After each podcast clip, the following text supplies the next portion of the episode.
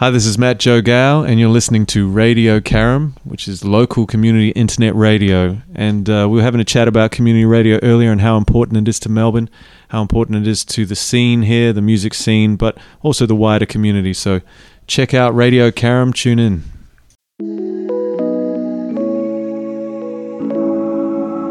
Welcome to the Strong, Single, and Human podcast, a real look at single parenting, the ups and downs, and how to navigate life with kids on your own while keeping sane. Covering subjects such as domestic violence through to fussy eaters and solo dating. I'm your host, Claire Martin. Welcome. My guest this week is a 33 year old single mum of two daughters, aged 8 and 9, and who works for a business consultancy firm called Building Beloved Communities, where they focus on offering community centered solutions supporting small businesses and not for profits.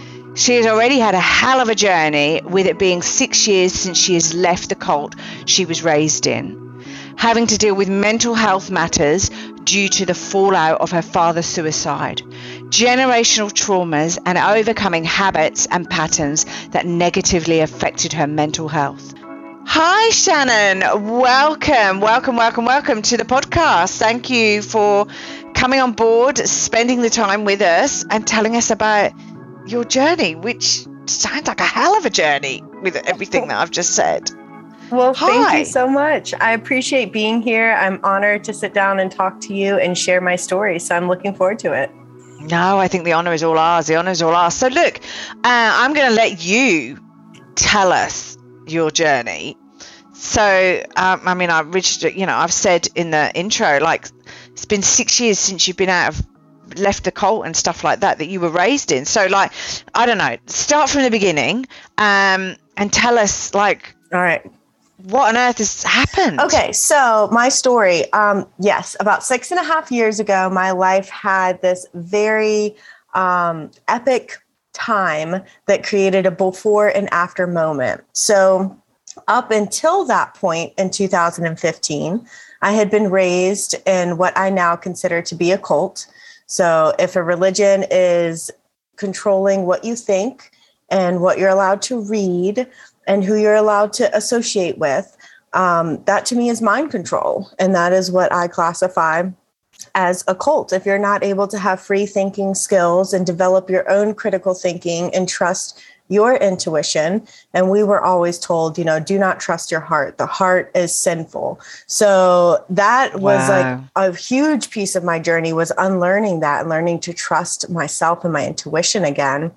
Um, but in 2015, I found myself with my ex husband and with a, two children, a year and three years old.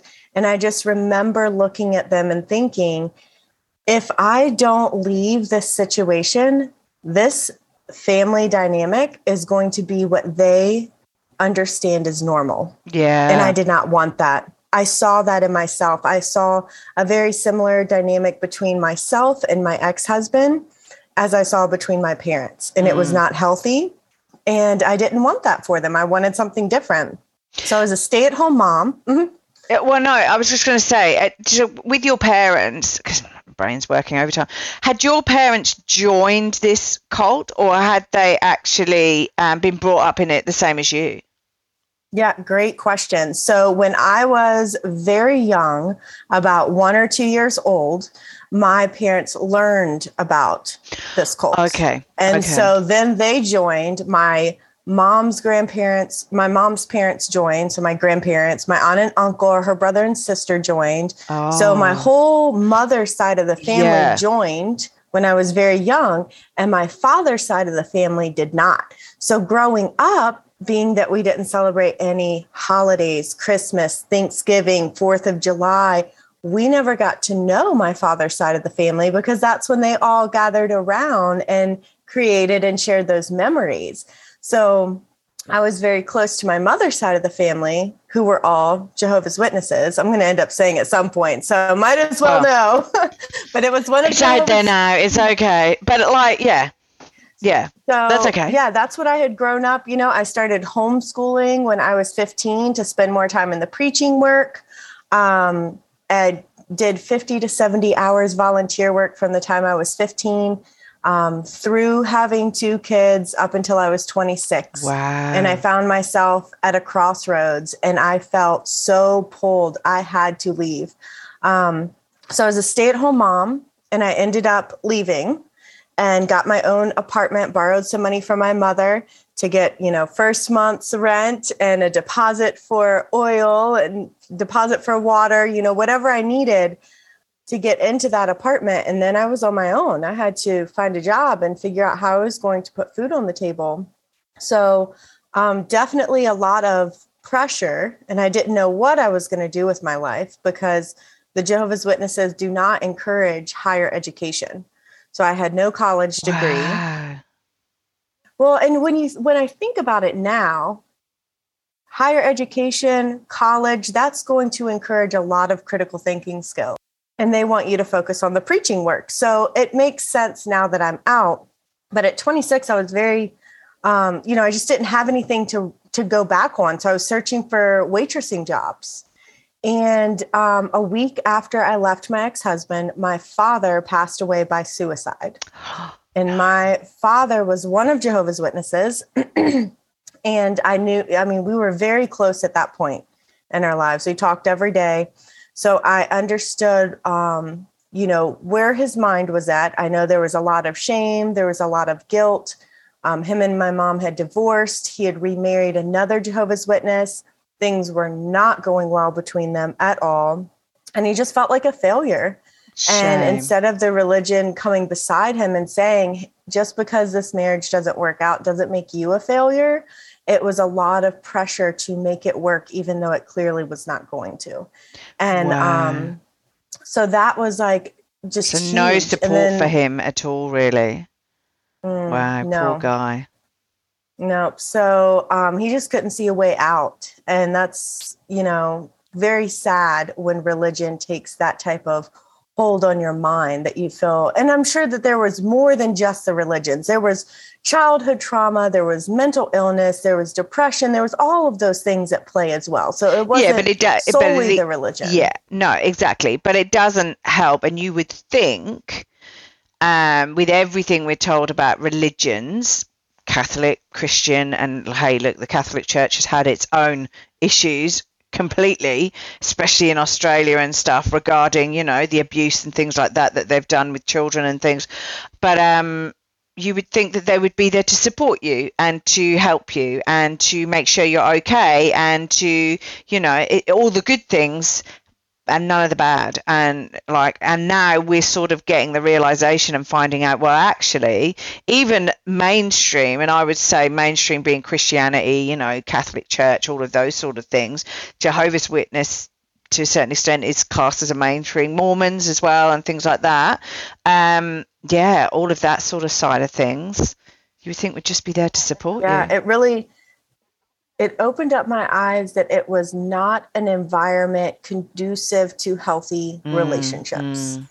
Because what mattered more than having a healthy relationship with yourself or with others was abiding by these rules, like once you're married, you always stay married. And that petrified me. I absolutely did not want to go back to my ex husband after that because I thought, wow, that could be me. What if I stay in my marriage until I lose all hope of anything else. When you feel like you can't get out of a situation, that can make you feel very hopeless. So I leave my husband, my ex husband. My father dies a week later.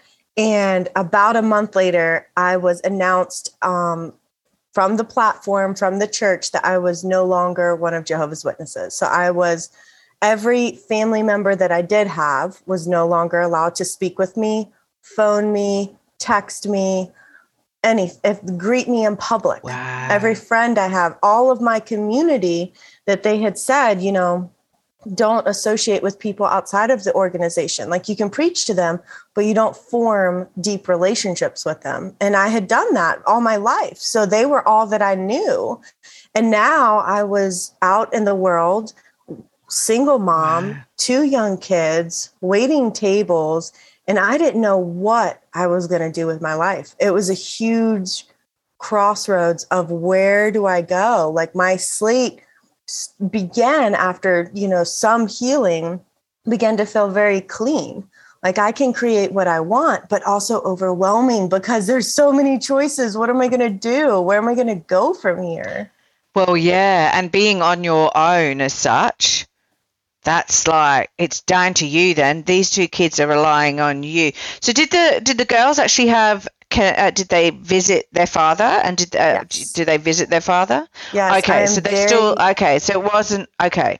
I'm very fortunate in that regard. He has always been very regular. I mean considering you know life happens and sometimes things get crazy and we have always worked with each other but they regularly see him. He has always been supportive. They visit him every other weekend that's where they are now um, yeah okay so, cool yeah I'm yeah so it's so it's not as so the Jehovah's Witnesses basically ostracized you, but not the not the children as such. They said, "Well, nobody talked to you, but their father is okay to."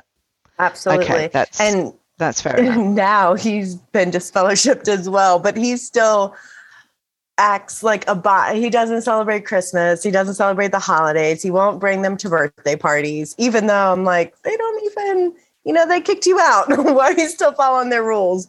But it runs deep. Like the brainwashing runs so deep. Like that took me a long time to rewire my thinking, my belief system. You know, it's kind of like taking everything out of yourself, out of your mind, is what I felt like, and just re examining this, like re examining everything to see is this society? Is this religion? Is this what I've been taught? Or is this something that's actually me that I want to hold on to? And that was, yeah. you know, it's such an experience when you go through something like that, that you, it's like a phoenix. You burn yourself down and you recreate yourself from the things that you want to keep and leave the rest of it behind. Wow, wow. So okay, so then like so how did you do that then? Like you're out the girls are there they're seeing the dad and you're waiting you're waiting tables basically so then what was the next move how did you how did you then think right how do i how do i rebuild myself yeah great question so i I didn't know what I wanted to do. I went back to college and was taking a couple of classes. I was translating on the side because I'm fluent in Spanish and I just oh. wasn't really sure what I wanted to do. But I would um, scroll out the receipt paper and start writing on it and writing on it and writing on it. And I was a big reader, and the things I wrote sounded like, What if my job didn't feel like a job? What if I could do something that I was good at? What if I could do something I was passionate about? What if I could make money and not have to pinch pennies all the time? So I just started dreaming. And when I would express these dreams to my coworkers, they would scoff. they would say, okay, yeah, that sounds like quite the life. Good luck. Let me know when you get there. Right. And so I didn't know how, but I had this really firm belief that that's what I was going to do. I was going to follow my passion and I was going to do work that I felt really good about. And I even wrote it on my dry erase board. It's still up. And I wrote, I think it's um it's sometime in March in 2017. I was like, change is coming. And less than a month later, I got an uh I learned about a job in an immigration law firm that needed a bilingual receptionist, so starting position. Wow. And went in, interviewed, got the job, and started, I think, like six weeks after I wrote that on my dry erase board. So, one of the wow. important things that I want to share with people is know what you want, even if you don't know how to get there because that was a big step and that was a scary step. Like I was waiting tables. So every other weekend that my kids went with their dad, I was pulling doubles. And during the week, I got to be home with my kids. And they were getting a little bit older. So they're starting school age. And that nine to five office job time frame seemed terrifying to me. What if I didn't like it? You know, like that was so scary. well. And also, when when they start school, you're also juggling, and I, am in the same position. Like uh, my son is six, and like he's at school, and you know, I, have said this a few times, you know, um, if there's one thing I'm grateful for COVID being around is the fact that I can work from home. So uh, it's enabled me to have the spare time to be able to do the podcast. It's enabled me to work from home. So the school that my son goes to is like a three minute walk from me. So I can take him in to school in the morning and it's a three minute walk home and I'm in my office. So, uh, you know, I, I wouldn't have that if I was working in the office because that's an hour's journey for me. So, you know, I'd be dropping him off, he'd be having breakfast at school and then I'd be picking him up at like, you know, 10 hours later or whatever, which is just insane. So I get to spend so much time with him that and being the most lockdown city in the world, we got a lot of lockdown time with our children as well, which was good and also bad. But um, but yeah, you know, so um, yeah, no, I agree, I agree. It's that juggling that's yeah, it was a huge. Yeah. Yeah, and it was a huge life change, you know, because I was in the opposite position. So I had a 45 minute commute. Wow. So I dropped my kids off drove 45 minutes. And my job at that time was you show up at nine o'clock, not 901. And you leave at five o'clock, not 459. It doesn't matter whether your work is done, you'll sit in your chair until it hits five o'clock. And then I would drive 45 minutes home. So I'm not getting to see my kids till 545, six o'clock. You turn around and do it all over again. Um, and so then I started dreaming I don't want this nine to five. yeah. I loved what I was doing. I, I, loved the, so it got me started. And less than a year later, I moved from receptionist to paralegal. And another law firm was opening up a practice with a solo attorney and offered me to come on, help open her practice, um, be her paralegal, be the office manager. So I did that for about a year and a half. And I really enjoyed wow. it because it gave me so much more flexibility. And then I thought, I really want more money. Yeah. and so I happened to get another position where I was managing three different law firms, had the same flexible schedule, had a lot more money, really enjoyed what I was doing.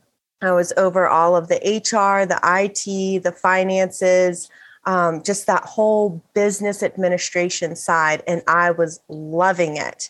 COVID hit my career world went crazy my kids you know stopped going to their school shut down and so i had to once again pivot and i went to the partners of the firm and i said look can't keep doing this my kids need me more than i am able to put out here and so they very graciously furloughed me which meant that i could receive unemployment until i found another position so I found another position with a nonprofit. And this is all, everything that I've told you has happened within four years. It's crazy. And, and furloughed because I, I'm, well, I'm not sure if we have furloughed over here or what they would call furloughed. I'm sure they would understand. Uh, we would understand it in Australia. But um, furloughed is being uh, made redundant, basically. You get paid a redundancy amount of money and then you can go and do what you need to do? Is that is that well, what they furloughed is a very explain to me furloughed. It's a much yeah, it's a much more complicated topic because it changed when COVID hit. Right. So the whole dynamics of being furloughed, but essentially what it meant for me is that it allowed me to collect a paycheck from the government. So 6 weeks later I got another job offer with a nonprofit ran their business program and competition which was a very forward facing in the community position. We had 140 entrepreneurs that came through the program and won over $300,000 worth of cash and wow. in kind prizes. But the money was not there. I was not able to support yes. my family. So I made another move with a business that came through that competition. They hired me on, which is where I'm at currently. And I have a flexible job. I have pay that allows me to take care of me and my family. I have a healthy work environment. So, all through these years, I've just continued dreaming, tweaking, manifesting, visualizing what is it that I want.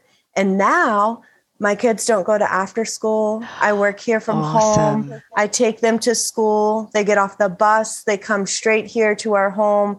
And it is just, it feels like a dream and I I just want to put out there to other people, to other women, to other single moms that six and a half years ago, I had no idea that the life I'm living right now was even possible. I felt so alone, so hopeless, so desperate, so confused, but I kept pushing through and kept pushing through and kept um, you know, trying to find that hope even when it felt like it wasn't there. Yeah, I, yeah, I agree with you. It is like head down, bum up sort of thing. Uh, in the fact that you just go right. I've just got to keep going. I've just got to keep moving forward, thinking about like thinking out of the side of the box sometimes, um, and like sort of saying, you know, how how can I do this? How how can I how can I get to the how can I get to the you know a life that I want to lead? And I am like, wow, you're further along than I am because I'm like, but then I suppose I'm four years out in the fact that I dropped my uh, you know I dropped my child off at school. Uh, he's still in after school care, but like, but yeah, and I'm exactly like you in the fact that um yeah, I want to be able to not be sitting on a train or in a car for an hour, hour and a half, traveling into an office. That means that, you know, I'm then not there for my son. And he's like in school like you know doing what he's doing for all that period of time you know. So okay over all of that though what what was your biggest challenge? What did you find was your biggest challenge um, in the last six years that you've had to overcome i mean my biggest challenge has um, probably always been myself and my own mind like I am oh, my own worst enemy. Like I, and I think it has to do with childhood trauma. I think it has to do with the religion. Um, and by childhood trauma, I mean um, like emotional abandonment or neglect. So I had this very overwhelming feeling that I wasn't enough. No matter how much I achieve or do or how many accolades, I just wasn't enough. So there was a lot of um, my inner child that was wounded and i would hear these very critical inner thoughts that would come up and just be like you're you're not you're you're failing you know i could do 10 things right but if wow. i did one wrong my mind tended to focus on that and some of that i think came from the religion the shame and guilt and that you're never good enough and you you know you have to constantly be doing more especially with witnesses it was very much like if you spent 70 hours in the ministry, well, how many watchtowers did you place? How many books did you leave? How many Bible studies did you have? Like it, it almost felt like it was never enough. Yeah. Yeah. Yeah. So wow. that has been like the biggest thing is working on myself, working on sitting and loving myself unconditionally, learning what that really means at deeper stages all along the way and that's helped me to show up for my kids better too. Because once you love yourself unconditionally, then you can start granting others around you that same unconditional love. So how so okay, but how how have you done that? How have you how do you stop listening to your brain that's saying, "Hey, you did those things okay, but like these thing, this thing here, wow, you know, you're so you know you're a nightmare. Like I know when I started this podcast. yeah, exactly. yeah. Like I know when I started this podcast, I was like, and I'm still, you know, like, hey, I haven't got a million listeners. All right, it's okay though, it's fine. But I, when I started this podcast, I was like, what am I doing? like my brain was going, what are you doing? Like you're 50, you're working, you've got a kid, you've got all of these things going on. And now you're going to add to your workload by having to do interviews, get people to interview, edit, you know, master the and post it out there and all of the all of the things that if I wasn't doing the podcast, you know, it would be fine. Um, I would have extra spare time or whatever. And um and then was, and then my brain would go, well, who's going to listen? Like, you know, it's you for crikey's sake. Who's going to listen to you? Like, who wants to listen to you?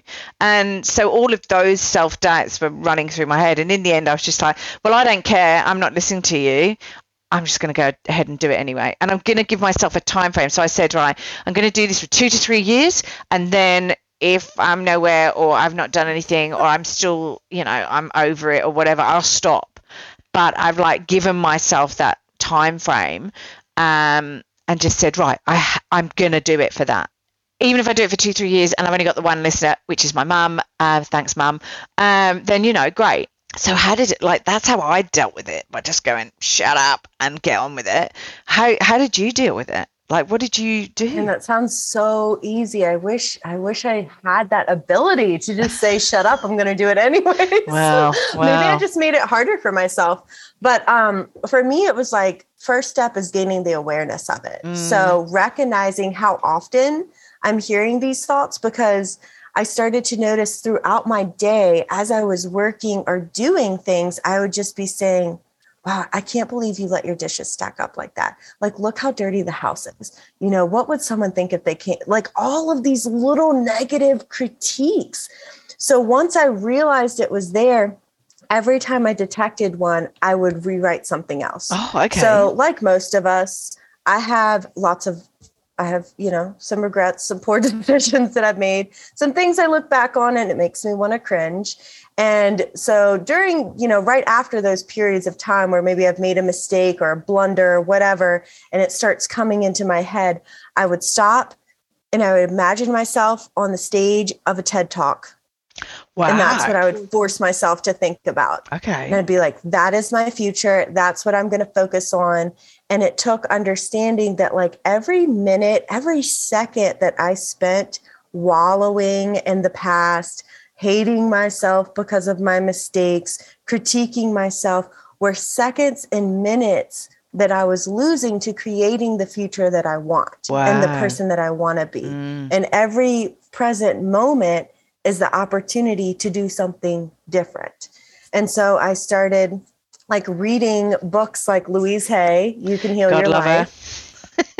and learning those affirmations. I didn't even know those affirmations. Growing up, I never had anyone tell me the things that I tell my children, like, you are loved no matter what. I love you even when you're angry. It's okay to feel angry. It's okay to feel all of your emotions. That doesn't make you a good person, bad person. It just is what it is. It doesn't matter what your grades are. Yeah. Like just those, you know, my childhood felt so critiqued, so much criticism that I brought that over into my mind as an adult. And so it took for me a lot of reprogramming. And that would sometimes look like, you know, once I identified a negative thought, then I would write the opposite and I would write it every single day. Every single day I would wake up, I'd write it. Sometimes I'd record actually myself. write it, write it. Oh, like physically actually, write it? Yes. Oh, okay. Write it because my brain, what I learned in studying more about trauma and what I was going through and why I was experiencing so many of those negative thoughts was that that's how my brain was wired. So to rewire that was going to take repetitive um, exposure to this new idea. And the new idea was that I'm enough. And I didn't believe that. You know, the first time I'm enough. like, yeah, well, that was what I was going to say. Because if you've been told uh, and you've been critiqued all the way along and you've been told you're not good enough, you're not good enough, like, you know, you need to be better, you need to be better, you need to be X, Y, and Z, right? Then you will think, well, I'm not. I'm not good enough to do what I want. You know, I'm not good enough to be a basketball player, dancer, whatever. But that's rubbish because that's only your brain telling you you're not good enough.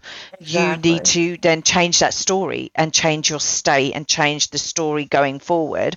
And just the same as me going, who's going to listen to me? Well, I've, I, in a way, I suppose, I don't know whether it's sheer ignorance with me. And I go, oh, do you know what? I'm getting old. Who cares? I'll be dead in like 20 years' time, so it won't bloody matter, right? So I sort of go, and I, and maybe if I had have been 20, I would be, I would not be doing this, right? But because I'm the age I am, I go, well, let's face it, you know, let's get old disgracefully, right? Let's do the stuff. Like, I'm not going to get another go at this, right? This is like my one go. So let's just do it. If it fails, that's okay. Learn from yes, it. Yes, I agree. And see, something else that I think is important and probably intensified my negative thoughts about myself was how fast I moved in my career. So, in such a small period of time to go from what I thought was nothing. I was ashamed for people to know that I was a Jehovah's Witness, that I was in a cult.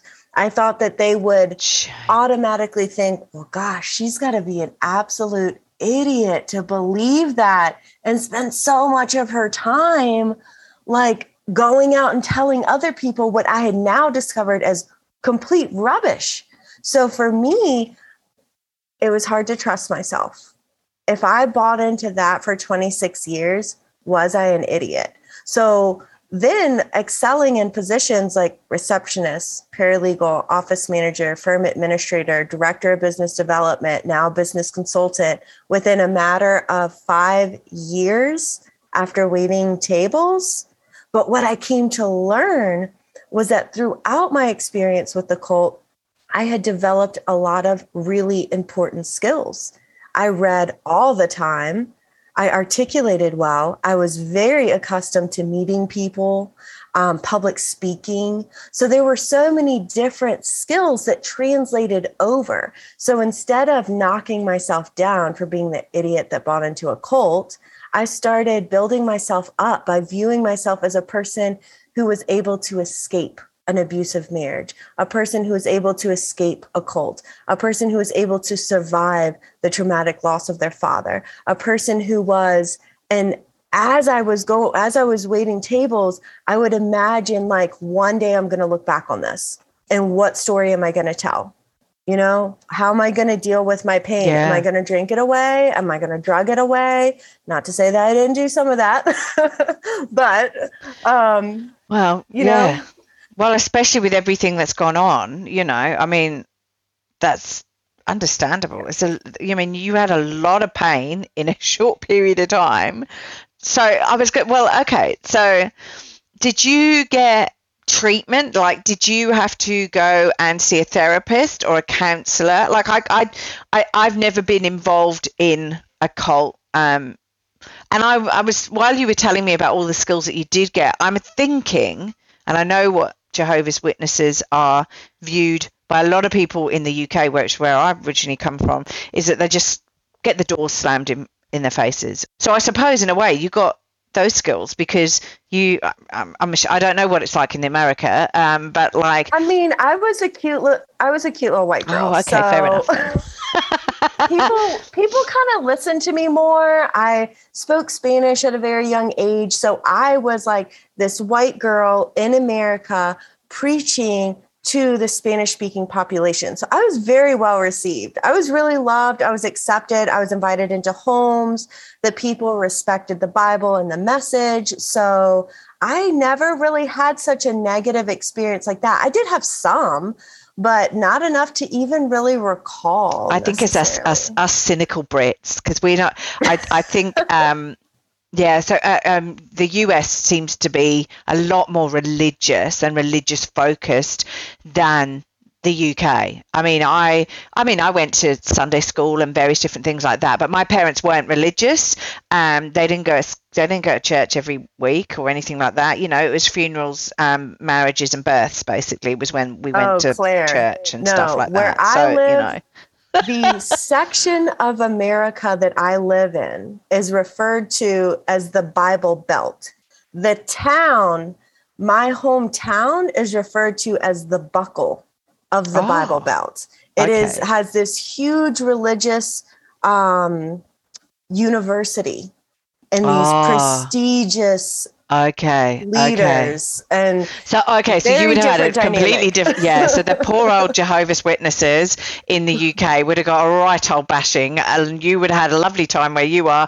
But like yeah, like people would hide hide behind their doors if um, Jehovah's Witnesses were coming down the street banging on doors, handing oh, out leaflets and stuff like that. Yeah, people definitely yeah. hid definitely yeah. hid. But as yeah. far as being like rude and slamming the door, oh no no no, they got the face, whole gamut. Oh. Yeah, these poor guys, and they you know at the end of the day, these human beings, they just uh, have a religious belief. That's you know. Yes, and a lot of them are really really good humans, and I'm super grateful for like the connections, memories, the things I learned, like. Although aspects of it weren't healthy, there was a lot of it that those morals, values, virtues I want to instill in my kids. Definitely. So it yeah. wasn't all bad. It's just that yeah, exactly, exactly right, exactly. Okay, so oh, sorry, I went down a rabbit No, hole there. good. What were we talking about? Because I sort of go, oh yeah, no, I need to talk to you about X, Y, and Z.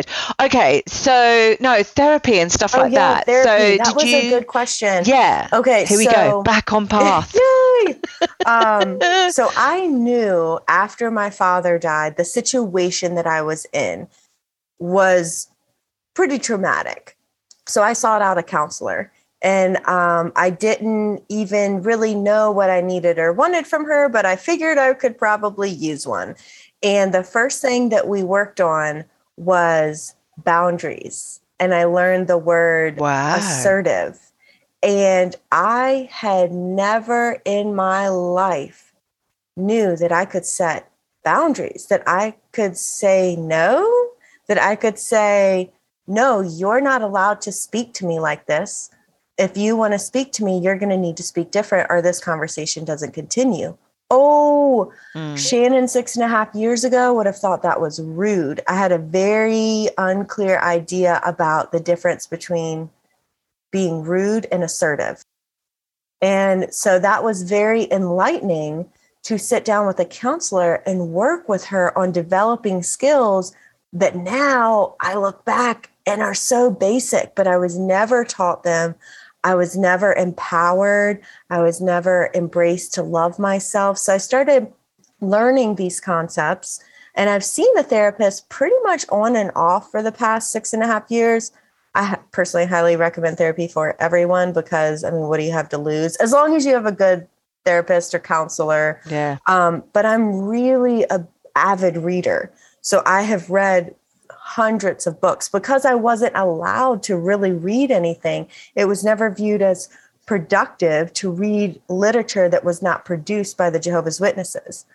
So once I got out, I started eating up different concepts, ideas, healing. I mean, it was just, I was so thirsty. but you just read loads and loads. Uh, you just reading, reading, reading, reading. So not only were you seeing the therapist then, but you were also um, you were also just reading and, and feeding your mind because I because I know that's what I've done. Online courses.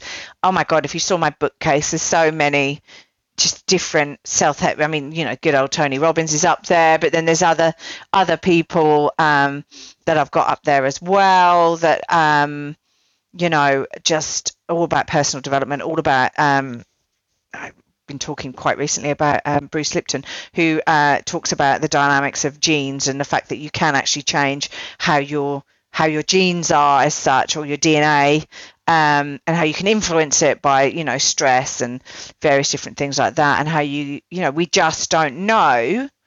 Um, Joe. Oh, what's his name? Dispenza? Yes, that's it. Uh, he is somebody I've listened to a lot, uh, D- Joe Dispenza, because he, well, he had a broken back and basically um, through meditation and various things like that, healed himself. Um, and we don't know. We only use 20, 25% of our brain. We don't know uh, what how our brain influences our body, but something in our body must be influencing the cells that are, you know, our, our individual cells, the trillions of cells that we've got in our body. Something must be switching them on um, and switching them off and doing, you know. So, and like nine times out of 10, I'm thinking it's the and the thoughts, but- the thoughts you think, and the physical manifestations that they have in your body. Yeah, that's what Yeah. I started learning about from Louise Yeah. Hay. Probably back in 2018, I started digging into her work and realizing just the effect that your thoughts have. Um, and now it's it's something you know I had to learn myself, but now I teach to my kids. You know, we talk about being the creator of our realities. We talk about not falling into that victim mentality because victim mentality was a huge thing for me. I didn't even know those words, but I was a victim in so much of my life.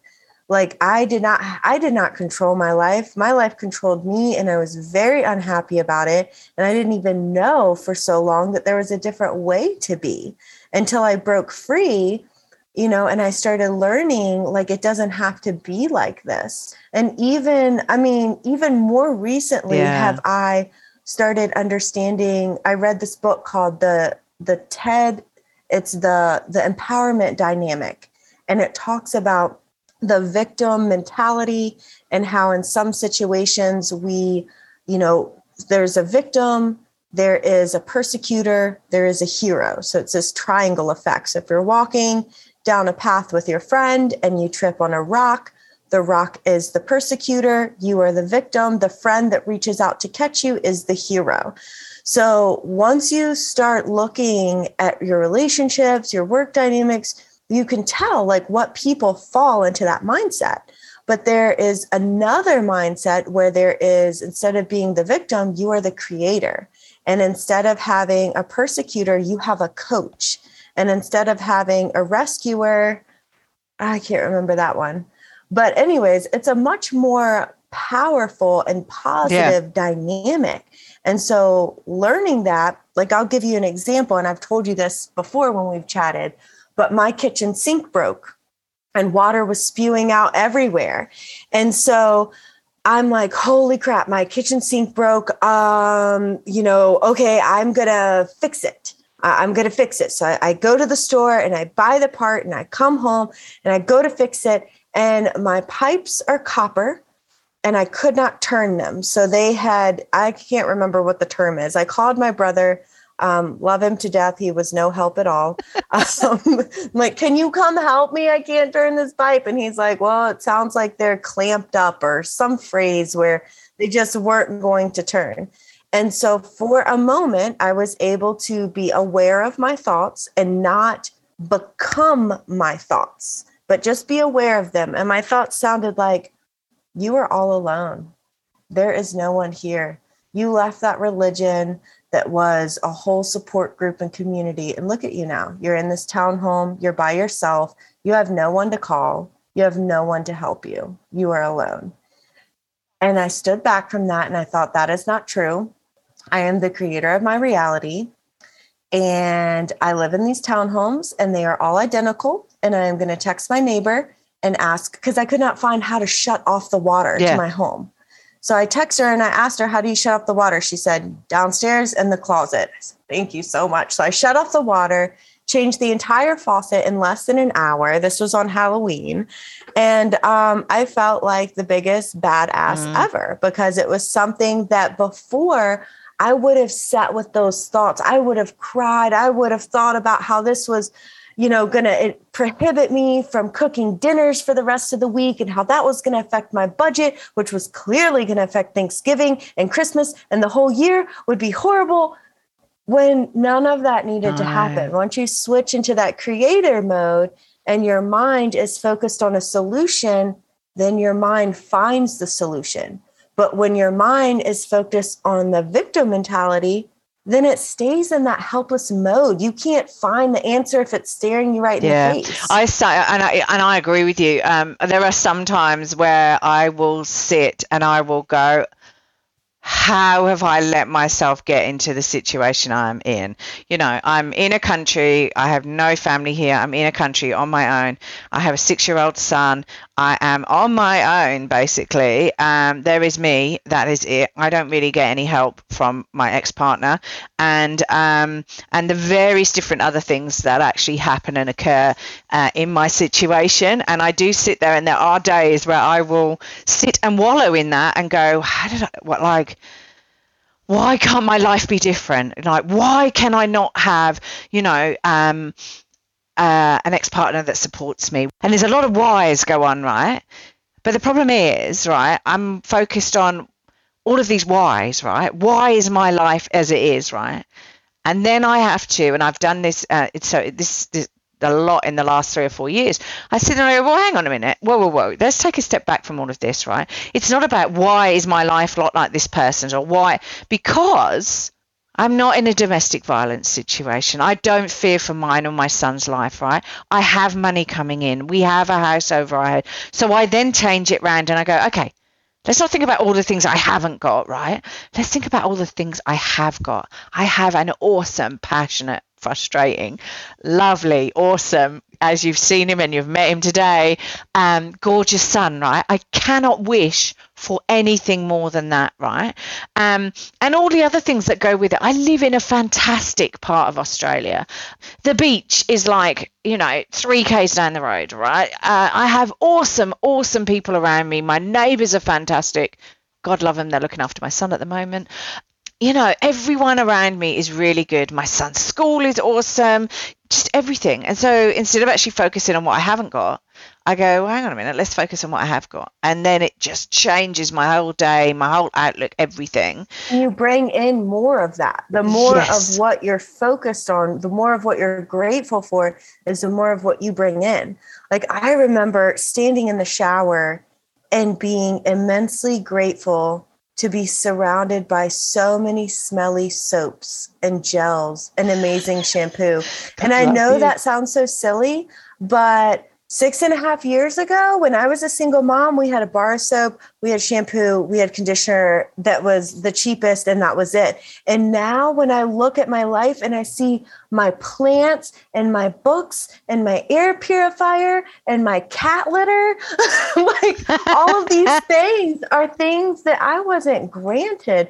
And it's so easy to get in that mindset of, you know, man, I wish I had a house cleaner, which I do still wish I had a house cleaner, but you know, uh, exactly. So yeah. it's definitely gratitude is the best medicine for me to very quickly shift my perception back into that creator mentality of if there's something that I want in my life that I don't currently have, that gives me a goal to work towards, that gives yeah. me something to manifest, something to bring in, you know? Yeah, yeah, no, I do. I do. So, okay, if you could turn the clock back and you could actually look at your 18 year old self, what would you tell your 18 year old self? I mean, like, it's a lot further to talk to my 18 year old self than your 18 year old self, believe you Which, me. By the way, I cannot believe you are 50. Oh, that is like yeah. insane. Yeah, no, believe it. Believe you me. The lighting obviously is very good in here because you can see me on video. People just can hear us, you know, that's the thing. But yeah, no, yes, I'm definitely, and I feel it sometimes. Well, for well. all you listeners, Claire does not look like she is 50. She looks like she's 30. So you've all got to come to Australia then because, like, obviously life is good here. Takes years um, off you. So, so the 18 year old question, I want to overcomplicate that by saying I wouldn't change a single thing. I wouldn't go back and talk to myself because I'm so grateful for where I'm at. But if I'm going to be uncomplicated and not talk about how, you know, traveling in time could disrupt my current self, oh. then I well. would, I mean, I would just pour into myself of just I would tell myself every wonderful thing that I see, how um, like I was told a lot that I was too much, that I was too loud, that I was uh, obnoxious wow. was the label that I was. Uh, that was the hardest thing. Even really? even a couple of years ago, I sat down with my mom and I said, "Mom, you know, as an adult, I've really struggled with believing that I'm obnoxious." And I've come to learn that I'm not. And she said, Well, you are. And I said, No, I'm not. And she said, Well, you can be. And I said, No, I am tenacious. I am ambitious. I am passionate. I am a leader. I am driven. I am not obnoxious. Obnoxious is a very negative thing to say to a person, much less a child. She said, Well, you were when you were a child.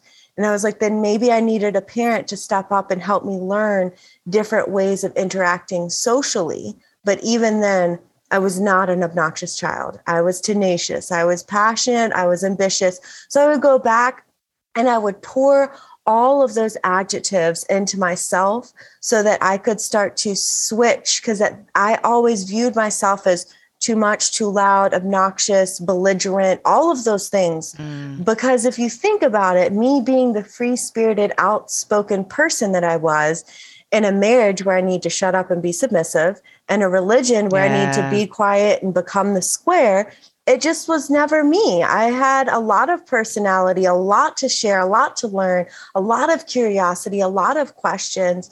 So I would just tell myself how ambitious and driven and passionate and amazing and how proud I am of myself and how amazing I can connect with people. Like I would just all of the positive things that I've come to learn and love about myself, I would want to just tell myself that so that I could maybe start seeing myself in a different light instead of believing all of those things. Yeah. And also, I've found and discovered um, that one person may have that opinion of you and say, oh, you're obnoxious.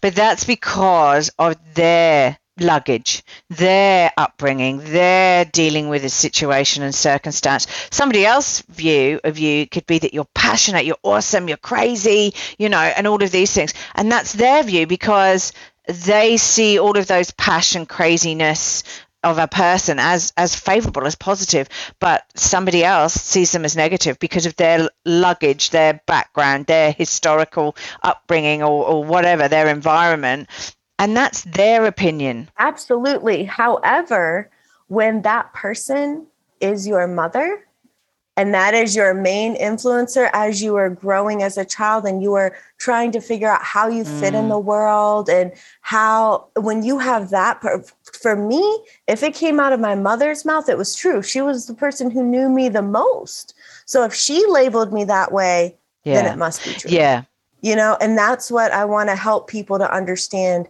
as well. Like we may have been spoken things into us as children, maybe by people who love us and who we love, but it doesn't make those things uh, true. Uh, yeah, I completely agree. These people are human.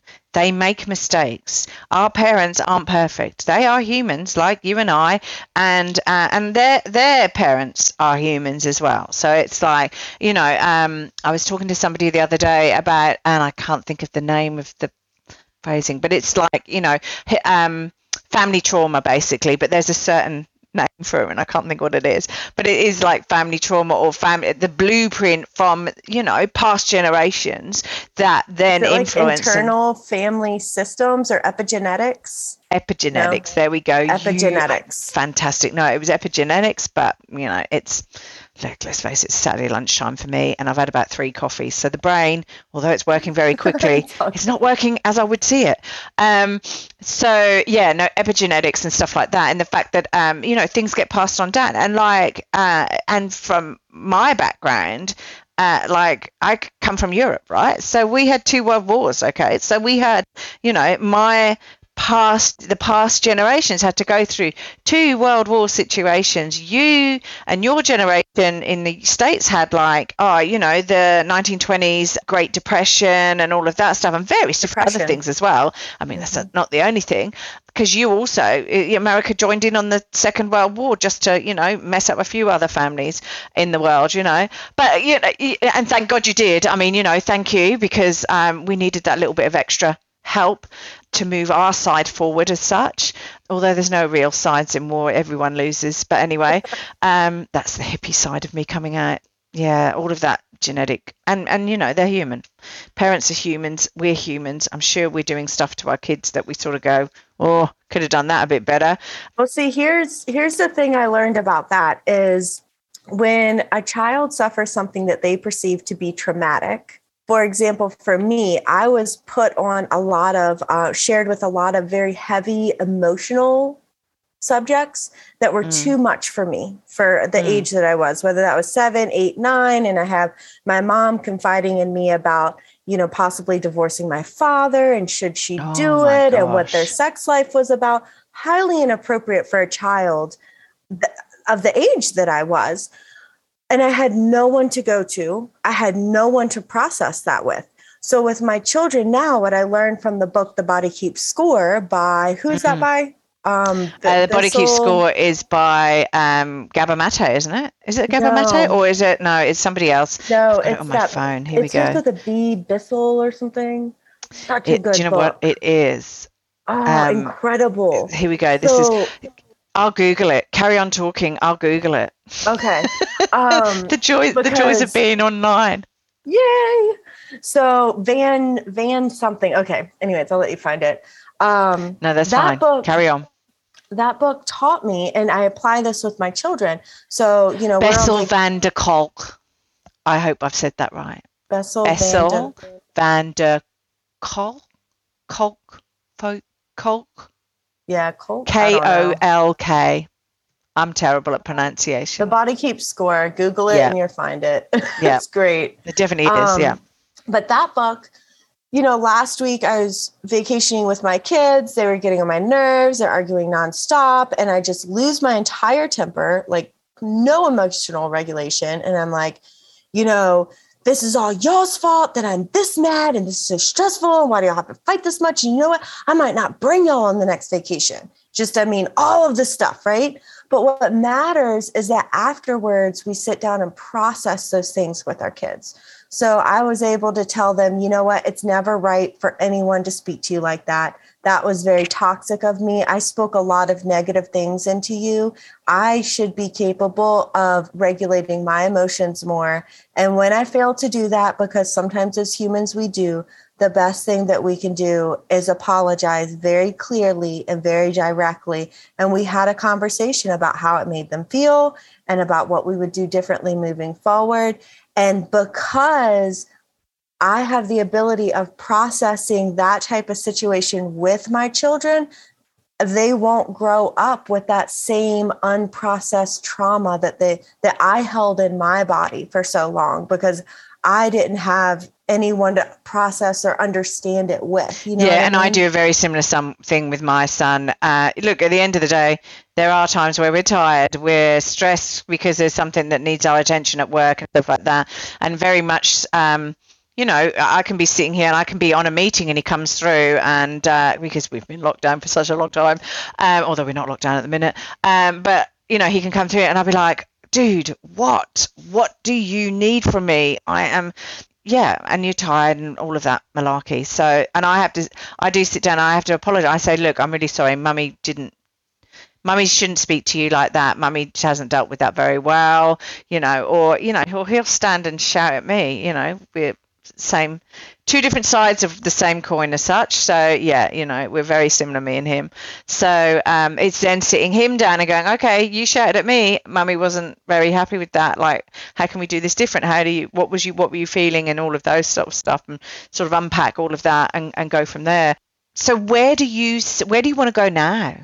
Because you've gone hmm. you've come on such a journey over the last sort of six years um, and had so much happen to you. So what what what are your goals now? Like that's a great question. Uh, sorry, I've, and I, I and I probably put you on the no, I'll put you on the spot fine. here because I'm going, yeah, no, no, but it fascinates me because you, you've like put out into the ether over these last six years. I want to do X. I want to do Y. So what have you put out recently? Where are you going? What's so going on? I want to do what podcasts. Dun, dun, dun. Yay! Well, welcome to this one. no, I feel I feel super duper grateful about where I'm at. Like financially, I am trying to build some, you know, streams of revenue and passive income so that I can work less and live life more.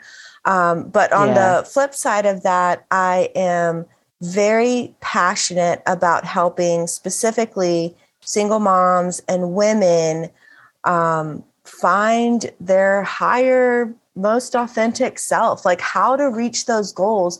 Because I'm also here where I'm at today because of a slew of amazing mentors, yeah. amazing people who who came to bat for me. I mean, from the waitress at Olive Garden, this restaurant I was waitressing at, who took me to Walmart and bought my first Christmas tree in 2015 because I was so overwhelmed at the idea of Christmas. I didn't even know where to begin. So she invited me to help her pick out her stuff and then gave me the cart at the end of the shopping trip. From people like Shame. that to people who taught me um, how I didn't want to be people who showed me love and mentorship and guidance and saw the good in me when I couldn't see it. I feel yeah. so privileged if I could be and do that for more people. So I set up this little Facebook page. It's called Let's Grow Together.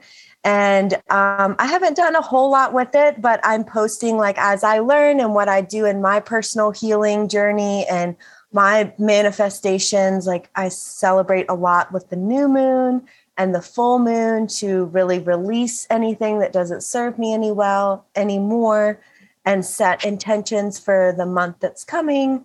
Um, so I want to just give back. I want to help other people find the peace that I found. And I don't know exactly what that looks like, but my step one has been um, to reach out to people like you. So if there's a podcast on single moms or mental health or leaving a cult, I want to be there. I want to share my story. And hey, we've got that TED talk, you know, the TED talk that I would visualize. So one day that'll be that'll be here as well. But yeah. yeah. Yeah, no, look, I, and it, it, the, your reasoning is exactly the same as my reasoning. I, I sit there and I go, look, if, if this podcast only gets 50, 50 listeners, but it helps one of them, and I'm sure my mum doesn't want to hear half the stuff that I talk about on here either, because uh, it's a bit maybe eye opening for her. But um, but yeah, no, um, maybe it's an education for my mother. Oh dear, never mind yeah, I agree with you. It's it's about helping that one person that's out there, um, and I feel um, uh, single mums and single dads. Um, I, I a lot of my because I, I, my day job I work in IT, so I like there's a lot of men that I work with. I think the men are. I think the men have the shitty end of the stick sometimes. Uh, single dads um, definitely have different challenges from single mums. Um, I think as, in, Aust- in Australia, I think society accepts that single mums need to go and pick the kids up or do, you know, it's more acceptable for the single mums. Single dads, they're like, well, you know, hey, a lot of single dads aren't there in the week, but I know a lot who have the kids 100% of the time. So, you know, they get a raw they get a raw deal from the job perspective. Um, so yeah, I sort of see their challenges as well. Yeah, you know, exactly. I'm exactly like you. Um, yeah. So um, so can people get in contact with you on that Facebook page that you've set up if they want to reach out and you know ask questions, do more to help or whatever? Absolutely. I would welcome any type of connections. It would mean the world to me. Um, so the Facebook page is Shannon Dominguez let's grow together. And i guess we'll tag it in the podcast um yeah no i definitely will. I definitely will. because i can't quite remember what the name is. It might be shannon thibodeau dominguez. It might be oh here we go. It's shannon thibodeau dominguez let's grow together. I had to choose like what kind of page it is so i put business consultant because that's what i am but i don't have any services to sell. I'm just genuinely trying to put out good vibes and helpful helpful information. I try to be as vulnerable and authentic as possible. So this, you know, what I shared with you about what happened on our vacation and how I got after my girls and how we were able to turn that around. I try to put out those real stories. Um, you know, on my personal page, I've always shared like pictures of my dirty house because I think that people need to see that we are not always these filtered Instagram ready people. We are messy, we are real, and that is acceptable and worthy. And that is the message that I want to get out. Yeah, no, I agree. We have our up days, we have our down days. You know, like like I said, this is this is the title of you know my podcast. You know, we're strong. We're definitely strong because if we didn't, we weren't strong, we'd never get through this. We're single because they're all single parents, you know, single mums, single dads, whatever. But we're human at the end of the day, you know. Um, we make mistakes. We're not perfect. You know, we have our up days, we have our down days, we have the days where it's like, why me? And like, will you go to bed sort of days. So, look, okay, that's great. I'll, I'll post all of those bits and pieces on the podcast and stuff. So, um, okay, final question. Final question. Um, and I asked this to everyone. Asked this to everyone. If okay. you had a superpower, Sharon, Shannon, Sharon, where did Sharon come from? Yes. Shannon.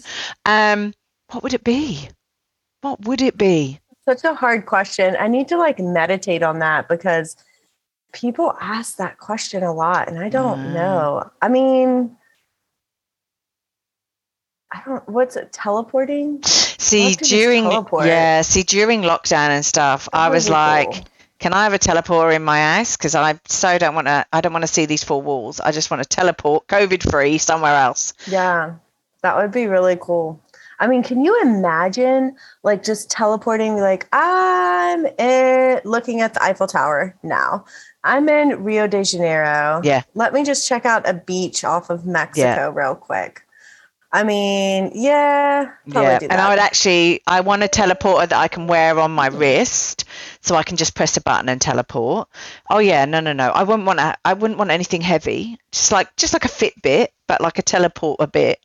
Um, because then if you're in a situation like you could it, but the problem is, I suppose, yeah, I just wouldn't. You'd need to sort of like not teleport into dodgy situations. That might not be, you that's know, like true. suddenly appear. Like what, like Quantum Leap. I used to love watching Quantum Quantum Leap because he used to teleport in and he'd then teleport into a, a person. He might be in a dodgy Ah, situation. So maybe you like show up invisible first and then you push the button Yes. if you choose to like do Oh, you verify your location? No, shit's crazy here. yeah, exactly. Yeah, no, exactly. Or no, I've just teleported into somebody's toilet and um, that's not really good. Or you know, or they're in the bath or the shower and maybe I need to teleport somewhere else. I don't know. I'm not sure how you would pinpoint that teleportation, but if it was on your wrist, how good would that be? I mean, be? it's something for us to figure out. So maybe by the next podcast. Yeah.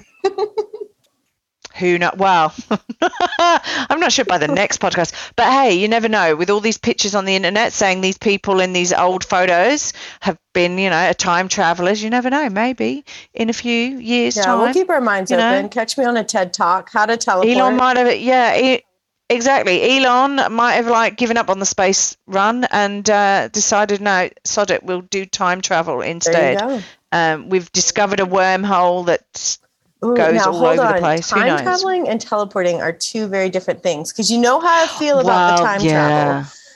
That can be messy. You travel in time, you change Yeah. everything. Well, potentially, yeah. You'd have to be very careful. Um, I Yeah. would definitely. I mean, I would totally just experiment with my life. I do some crazy stuff. yeah. Oh, if you could time do doodah, yeah, no, definitely, definitely. Well, there we go. Look, that's thought, food for thought on this Saturday, and it's Friday night for you, but it's Saturday for me. God love this world and like how the times go in different like. It's almost like I'm in a different um, plane, a different parallel universe. Well, I am. I'm in Australia, and hey, we're all different down here. Um, look, thank you so much for coming and joining. Um, sorry about all the different interruptions we've had. We've had knocking on doors and blimmin' other bits and pieces, but it's all been good. Um, thank you. Thanks so much. Um, so fascinating talking to you. I can talk to you for hours. It's just um, yeah, it's just awesome. And like, I wish you the best.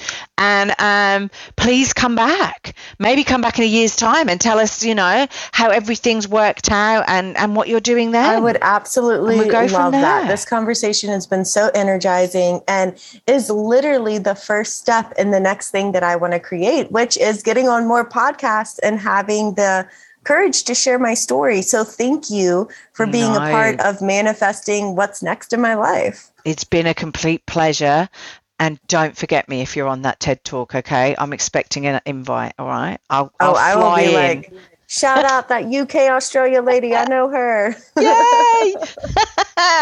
so yeah, no, brilliant. Look, thank you. I'm going to let you get on with the rest of your evening. It's lunchtime here, so I'm going to head out, see if my child needs lunch and whatever, and um, yeah, and go from there. Thank you so much, honey. Um, yeah, let's speak again soon. That sounds great. Thank you. I really appreciate your time and having me on. No worries. All right, have a good evening. All right. See you, lady. Have a good lunch. Hey everyone, thanks for listening. If you enjoyed this podcast and would like to hear more, please hit subscribe wherever you like to hear podcasts. If you'd like to support us further, share this episode with your friends and family on all the usual social media platforms that you're normally on. And finally, drop us a review on iTunes, as I'd love to hear your thoughts, comments, and ideas. It all helps me to understand and produce awesome content that I know you're going to want to hear, like this. If you want to check out past episodes, write to us, appear on the podcast, or for links, resources, and show notes, go to our website, www.strongsingleandhuman.com. We are also on all the usual social media platforms Insta, Facey, and Twitter.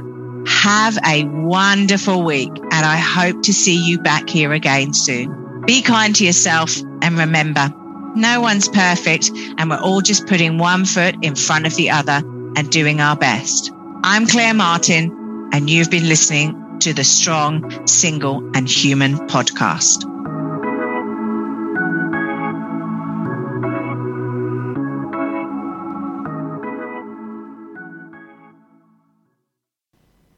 Hi, everybody. This is Whitty from Spiderbait. When I'm passing through Carrum, aside from slowing down to 50 kilometres an hour and reminisce about doing the Eel Race Road Rumba or the Watley Street Wiggle, I like to tune in to Radio Carrum and get down with the good vibes.